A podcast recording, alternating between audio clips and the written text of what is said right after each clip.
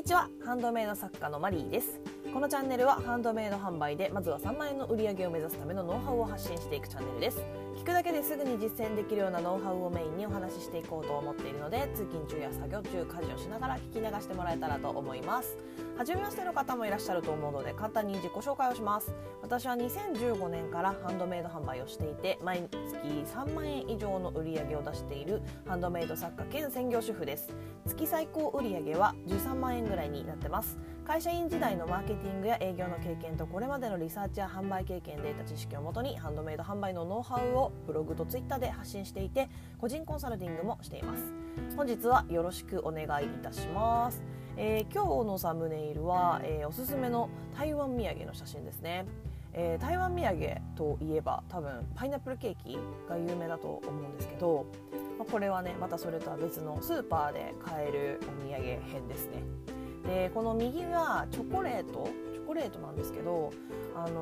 名前がねちょっと読めないんでちょっと分かんないんですけどピーナッツのね、ヌガーっていうんですかね、ヌガー的なものがチョコレートでコーティングしてされてるお菓子なんですけど、これねすごい美味しいんですよ。すっごい美味しいんでおすすめなんですけど、台湾のお菓子とかね、スイーツ全般に言えることなんですが、甘くないんですよ。あんまり甘さがねだいぶ控えめで、私はどちらかというとね、ちょっとね甘いものがねあんまり好きではないんですよ。なんだけど台湾のお菓子はね結構好きで、甘いものが苦手な方っていうのも台湾のスイーツとかお菓子は結構ねおすすめできます。多分食べれると思いますよ。で左がねプーアル茶のやつなんですけど、これは他にもいろいろウーロン茶とかジャスミン茶とかいろんな種類があるんですけど、これティーバッグに入ってるタイプなんですけど、100個入ってて、だいたい700円とかだったかな、600円ぐらいかな。で、普通に台湾の有名なメーカーが出しているお茶なので美味しいし、その個包装で100個も入ってるから、ばらまき土産とかにもね最適なんですよ。で、私このチョコレートもうちょっとサイズ感的にはもうミニサイズなので、そのチョコとこのお茶2袋をこう100均のかわいいこう袋とかに入れて、お友達とかにプレゼントじゃなくてお土産としてばらまいたりとかしてますね。なので、もし台湾行くことがあったらちょっとチェックしてみてください。ということで、今日はですね、ご質問のご回答に合わせてハンドメイドピアス、イヤリングについてお話をちょっとねしていこうと思います。まずは、質問の方を読みますね。ピアスを作るとき、フックタイプとポストタイプどっちが人気ありますか、というご質問ですね。ありがとうございます。結論から言いますとですね、私の作品の場合はピアスの方が人気があります。フックタイプも出してるんですけど、ピアスの方が売れるかな。ただこれってねやっぱり作風によるところだと思うので、一概にね言えないというか、どっちがいいとかっていうのは。で、リサーチしていて思うのはやっぱりねその時の流行りに左右されてるなっていうのと、あとやっぱりその作風に左右されるっていうところがあるので、なので例えばそのハンドメイドのピアスを作る時に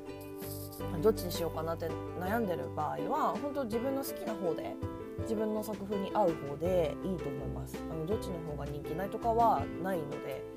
でちょっとねこれね話がずれるかもしれないんですけど、今皆さん、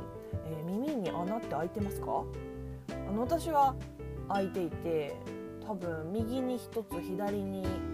2つとか開いてるんですけど、で私30代なんですが、多分この世代多分学生時代に安室ちゃんとかがすごい流行った世代なんですけど、多分この世代の方ってほぼほぼ開けてますよね。耳に穴開けてる方多いと思うんですけど、なんかね今の若い世代20代とかかなで開けない子がね多いらしいんですよ。アクセサリーを扱ってるお店のね店員さんに聞いた話なんですけど、でね実際にこう私結構そのリサーチも兼ねて出かけてお店、そういうアクセサリーを扱ってるお店とかがあると入って見てみるんですけど、なんていうの、当時私たちが若かった時よりも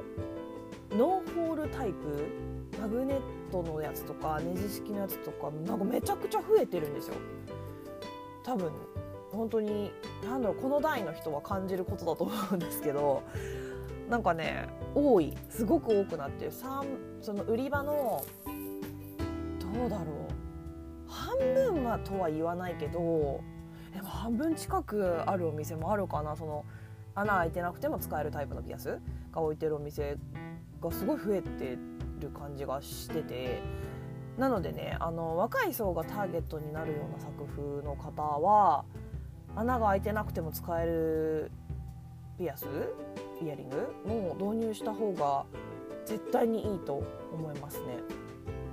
で、もちろんね、若い層の中でもそのなんていうんですか、ジャンル、その服装のジャンルとかギャル系とかっていうともうこれは死語なのかもしれないんですけど、そういうタイプの子たちは穴を開けている子も多そうなイメージはまだあるし、やっぱりねどちらも用意するのがベターだなとは思いますよね。でちなみにネジ式のパーツにピアスをそのままね、ポストタイプのピアスをそのままこう刺して耳に取り付けるイヤリングコンバータっていうパーツも今販売してるんですよね。でそれをそのままその有料オプションにしてしまうっていうのもありかなと思いますよね。簡単ですよね、すごく。なので、ね、これ昔売ってなかったですよね、こんなのなんか最近知って、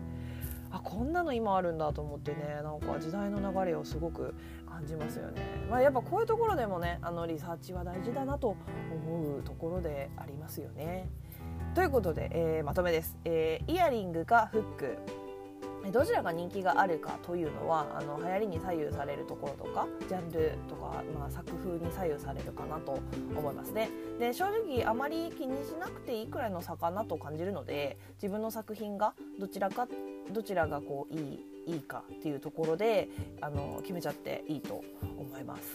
ということで、今日はここまでになります。どんな質問にもお答えしていきますので、 Twitter からでもブログからでもスタンド FM のレターからでも大丈夫です。お気軽にご質問を送ってもらえたらと思います。これからも月に3万円を売り上げるためのハンドメイド販売ノウハウをより詳しく発信していこうと思っているので、もしまた聞いてみたいなと思っていただけましたらフォローやいいねをしてもらえると励みになります。以上、お聞きいただきありがとうございました。ではまた次回お会いしましょう。さようなら。